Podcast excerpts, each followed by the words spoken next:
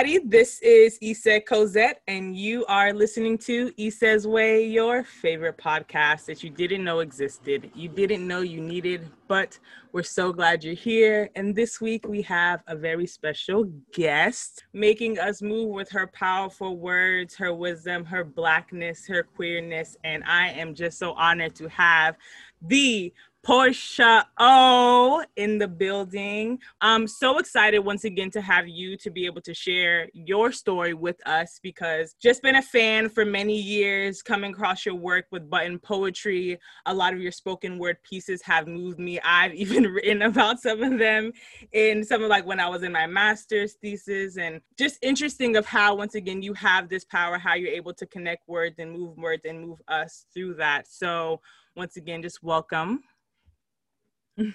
Thank you so much for having me. I'm so honored. Tell the people a little bit about yourself, Miss Poet Laureate of the city of Boston. How is that? Um, that's been great. Um, it's been obviously shifting and interesting and different under, under the context of pandemic, protests, and, and oh, politics. Those are the three P's that have just been, you know, floating around. And the in the context of the dystopia of that has been weird and interesting. And, you know, I've been obviously thinking about poetry and the, you know, poetry is not a luxury, so to speak, um, says the Lorde. Um, but thinking about poetry as a tool um, in the context of today and really in the context of being Black. So I don't know, I've been using my resources in working with um, the city to kind of do some programming um, just around Black joy. Um, so it's been good. I'll say, you know, at start of quarantine, it's been a little, you know, strange and reevaluating. I think all of us were reevaluating our roles wherever we were. Um, so that happened and that occurred. And, you know, now I've been jumping back into some arts organizing um, and such. So it's been good. It's been good. It's been shifting. I'm thinking about the shift that is definitely happening not only like throughout the world, but like you said, in our bodies. And what is it like being a Black queer body, being this voice representing many people in this city, right? It's a global thing, but you have to be able to be this voice. How is it the poet laureate? Yeah, I mean, it's great. It, it really is great again. Um, but it is, I, I would say, it doesn't feel difficult, especially right now, especially with the world on literal and figurative fire, you know? Um, and even more so for Black people, Black bodies, Black humans. And so that you cannot disintegrate or separate that from the context of anybody's work, I believe, in this country. Right now, if you're talking about the pandemic, it's majority Black folks that are being affected or disproportionately affected. And the same is true for, you know, obviously police brutality um, in this country. And the same is true for X and X and X. You know, it goes on and on and on. And so for me, that context cannot be disassociated from any aesthetic that I've been doing or working on. I think you asked the question like, you know, how do I show up for folks in the city? And I think that's really difficult. I feel like I, I, I'm hoping I'm showing up. You know, I, I was just on the phone with the city maybe on Friday you know, telling them that I'm interested in dropping in on these virtual poetry spaces just to see what people are doing, how people are using art, or or how their art spaces are surviving or not surviving, um, and what resources do people need. You know, also I've been working or thinking, I've been ruminating on a project about poet, poems on buildings, and what voices need to be, you know, painted on painted on a building or shot at from a from a building, what which voices are necessary right now, and which buildings need to be a little different right now. You know what I mean? So I've been thinking about that, like that that you know having that project of poems on buildings in the context of where we are right now. Um, you know, that's how I've been thinking about and shaping the work Your work is so creative. I love even your collages that you do. I love how you mix both word and movement and body and art, right? Um, it shimmers, as if you will, right? All this glittering, if you say this magic that you have. What inspired you to become? I, w- I wanted to say writer at first, but you are more than just a writer, right? You are an artist. You know, you have other skills that you're acquiring and being able to express. Um, in different ways in different languages. So, kind of, how did you come into this being? What was that experience like? I don't know. Maybe the art came into me. I have no idea, actually. I guess I think I'm still coming into it as well. You know, you know, I'm 32, but I'm like, oh, maybe I should do this, or maybe I should do this. And I feel naturally drawn to a lot of different arts. I would say right now, um, my two major arts are obviously writing, storytelling, poems, um, but I also feel so I, I have been also using the body as a as a fashion canvas, you know, um, mostly I don't I can't I can't name it exactly, but I did write a choreo poem that was called Black and Ugly as Ever. And ever since I wrote and explored that, I felt inclined to take great photos, you know, or like to think about what it meant to, you know, take artistic photos or model esque photos or etc. Um, and actively be going against what it means to be or what people consider non-traditional beauty, right? Whether that's being fat or dark skin or queer or masculine center or etc. Right? What all different like nappy hair, you know, all of those things. You know, what happens if that I, I do take these, you know, artistic photos, these like I don't know, leopard print photos. So I've been actively using myself as I guess for my own representation, but also like to see myself, to like have these photos taken in and say, oh man, you know, right. and not to mention documentation. I've been thinking about archival work and all of that. I'll go same, on you know. Oh my god, that's the same thing. Sometimes I even feel like the same way about this podcast. I'm like, this is great for the present day, remind us where we're on our way. But as an archive, this is so powerful, right? Because it's really catching us in these like you know shifting and changing moments, getting to know where we are and movement, right? Because um, there's so much that happens as, as you says as the art becomes us or we become the art in a way and and i love how you a lot of the, our art pretty much is something that we would like to see in the world our own reflection of ourselves so you are so great with the patterns the looks the you know and i'm just like I love it. I love all of these bold images is because what we it's what we need to see and had, you know, I felt we were be we were able to be introduced to this art and being able to introduce to loving ourselves and knowing who we are and where we come from um, there would be even more power. But um, sometimes it's just disconnect and i feel like lisa we have to always show up for ourselves to make sure that when we show up it's not uncomfortable. In, in going back deeper into your own body what is the most interesting thing you learned about yourself while doing these photo shoots while doing your writings you know forget about like what you're doing for the city but what about yourself? Like how are you deeply sitting with yourself? What are you learning about porsha yeah i think i think i think i think too much. That's probably what i learned is really that i think entirely too much. And uh, you know which is also a good thing. I tell people it's my favorite pastime but sometimes i think that i overthink things or that I think in fear into an equation or insecurities. Um, so that's what I've been learning, both about the writing and about my physical representation and presentation on this earth. You know, I think that I have been thinking or thinking a lot about how others perceive me you know, that's something that I became aware of is that that is a thing that I've been doing, um, as well as about the writing, you know, especially being in an MFA program, I'm constantly interested in the scrutiny in the context of the body or the, the poem, you know. And so I think I've been, I guess this is a the first time I'm also realizing it and saying it out loud. So, but yeah, that's one thing I'm learning and, and maybe think I could benefit to shift from and I have those moments where I'm like, you know, I think, like you said, I'm overthinking why I'm doing it. But um, for me, not only just for the representation that is important in the overthinking that happens, but the fact of, um, doing it for the people who can't, you know, and also knowing that if I can, if I can deal with my anxiety or my thought process or my doubts, you know, someone will be motivated to do something as well or to write or to explore. Like, yes, overthinking is terrible and sometimes it can be limiting but in a way it empowers us and you know I'm, I'm also trying to deal with the process of making space not only for myself but when i do that for myself that makes space for other people as well I think I think we all kind of do it. I'm like, I think, I think I'm always thinking.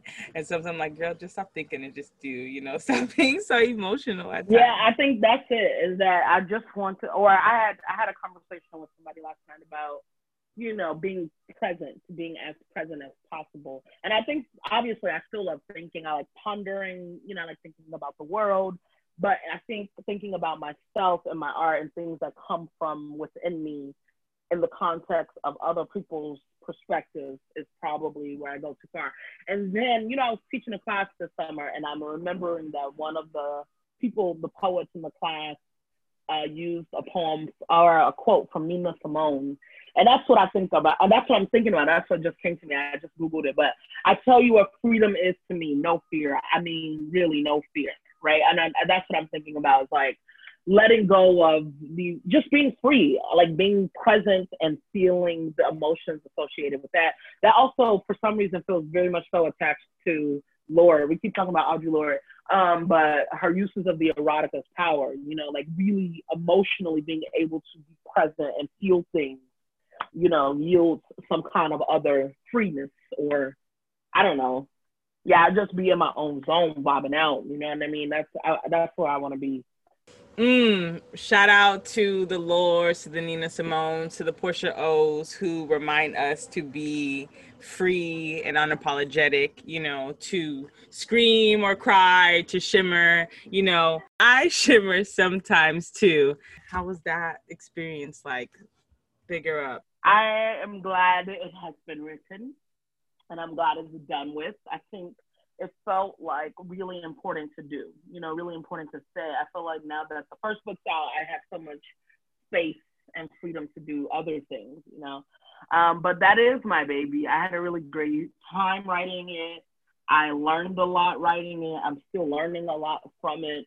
Um, it, you know, the one year anniversary is coming up soon, and I keep thinking about that and like, you know, where I, where I was, where I am, um, where these where the context of these poems are, how some of them are very true, um, no matter how many edits or years removed. Um, but it, it, was it's been a good po- process. I think it's still a good process. Um, I was you know mid book tour when COVID hit, so some of that got of that sharing these poems and having them live off the page um, got cut a little cut short, but um, yeah, I feel good about it. I feel I feel really good. I feel great. You know, I there's a professor I had the chance to work with, um, John Skoyles, who says, you know, once the poem is written, like okay, and publish it and move on. Okay, there's so many more poems to write, but that's how I don't know. That's how I feel. You know, but it was interesting. You know, not gonna lie, when I first got it, I had to throw it down. You know, I had to. I was like, oh, I mean, hid it in my closet for two days um, but now, you know, we're friends. I got it somewhere in here. You did it. It's something to be proud of. And also, there's, of course, better poems to come. We have more work and places to explore. But this work um, inspired me to get back into my writing, it inspired me to go and take a, like a, oyente class, like an auditing class, and listen with Mayra Santos-Febres and like start writing my poetry. again. And this year, I've just like, you know, moved from just, you know, dreaming about writing or watching, um, you know, videos and stuff to actively writing and not only writing, but editing. And so I think one thing I've noticed is the process. Like you said, we have to also be present, but the process that it takes, the editing that takes in um, as writers, it's not just, oh, you write and that's it, right? The going back, the digging, the editing, and getting the feedback, being upset, right? Um, the crashes um, that happen in the middle of your night to your computer. But what are some words of encouragement for emerging writers? Yeah, I suppose I'd say one, um, read, read a lot, read poems, read fiction, read nonfiction.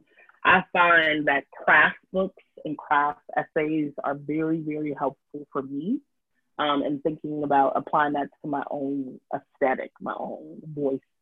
Um, so read a lot, and it's okay to fail. If you fail, if you're submitting and you fail, you're actually doing it right. You know, that's just it. That you're actually doing it correct. Keep going. Don't give up, guys. I know you have a poem to share with us today. It is something new. I don't know if it's a poem, but I, the thing is, I want it to be a poem so bad, and I, I want to submit it later today um, as a poem. So I'm going to share it and read it out loud, and hopefully it feels like that. It is called Ode to the Black Men Working Friday Mornings at the Jamaica Plain Whole Foods Fish Counter and to essential workers everywhere. During the COVID 19 pandemic, many of us discovered what we deem essential in sustaining our lives and maintaining our happiness food, health, loved ones, the internet, teachers, neighbors, long walks, time alone, time together, music, books, movies, makeshift date nights. More specifically, my partner is a seafood lover limited to mollusks. Together, we are devout foodies akin to inexpensive fresh off, inexpensive fresh oysters accompanied by a cocktail uh, and ambiance. These are not essential, duly noted, but they do provide enjoyment and relaxation amidst the turmoil the world presents. You can understand my eagerness then, one morning, as I stared at the dollar oysters on ice at the grocery store. I did not see them as a luxurious aphrodisiac. I saw them as a gift to my partner, one of normalcy in a time of uncertainty, one of joy amid the chaos of the pandemic. The oysters in that moment felt essential. When I asked about the shellfish, the gentleman in the yellow apron and blue mask behind the counter must have sensed my hesitation. He didn't answer immediately. Instead, this kind stranger grabbed an oyster, closed the distance between us, and began a one on one tutorial on shucking oysters. In under a minute, he handed me a perfectly opened oyster to taste. This man, with long locks descending down his back, taught me with patience and ease. He fed me an offering to share with my partner, one rooted in sovereign food sustainability and joy. Unknowingly, this man commenced a ritual that got my partner and I through the quarantine week by week. Essential is such an interesting word. What is essential? Why is it essential? Who is it essential to? And most importantly, how do the essential people in particular feel about being deemed essential? How do essential workers negotiate being essential to someone who is not their own sovereign self? The pandemic has urged me to interrogate this country's labels of necessity. It has revealed, historically and presently, essential workers are often those who are overlooked and underpaid. It is my mother who provides childcare to children of other essential workers. It is my brother who cleans the courtrooms of federal buildings. It is the Jessicas who manage the late night drive through at Wendy's, the Sydneys at the senior citizens home, the janitors, the factory workers, the cab drivers, the delivery drivers, grocery store workers who are overwhelmingly young and Black or Brown folks prove to be amongst the most essential of us all. They ensure we are safe and fed. They yield smiles despite the rude customer just moments before. They ask about our day despite the ache of their feet. Some of them even step from behind the counter sided barriers to offer culinary lessons that shifted living dynamics and restored us with intention. Thank you, thank you, thank you. That's it. It's a letter. It's not a poem. It's a letter. It's an open letter. Ooh, but it is an ode though as well. This praise to what is or is not essential in our lives and essential to our partnerships and essential to these relationships that are affected, you know, because of this pandemic and um, it, it has allowed us or forced us, you know, to ask certain questions and, you know, find certain answers. Porsha, how are you on your way? Ooh, that's tough. I don't know. You know, I guess it's really, I'm on my way via, um, I don't know, honoring myself, doing what it is that I want to do. Um, I'm not gonna lie, I'm a workaholic and I like that, but I feel on my way and you know, that I am doing a the work that I want to do, and even unfortunately some of the work that I don't want to, um, to get where I want to be and where I need to be. Um, so I don't know. That's how I'm on my way. I got my meetings. I got my plans. Stay tuned. You know, um, yeah, get it. But simultaneously taking care of self, like, you know, I, I have to keep a good balance because I do love to work, but got to be good. Got to be good for yourself. Tell the people where can they connect with you? Where can they buy your book? Support you on your way. Sure thing. Um, I'm at www.porshaolayiwola.com. You can find the book with Button Poetry if you just go, I'm sure, buttonpoetry.com. If you want to find copy, there. I put them up somewhere. I've been organizing. I just moved, but they're right here and I can get that to you. I can mail that to you, but you would just have to, you know, um, go through the website to, to get at me. Do that. It will change your life and you will realize that God is good all the time. and all the time. Wow. Love you.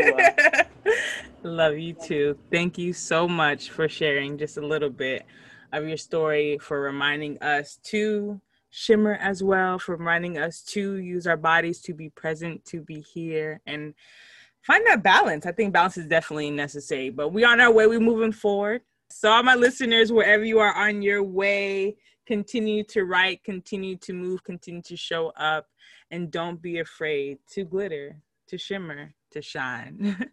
Until next time, this is Iset Cosette. Y'all be blessed.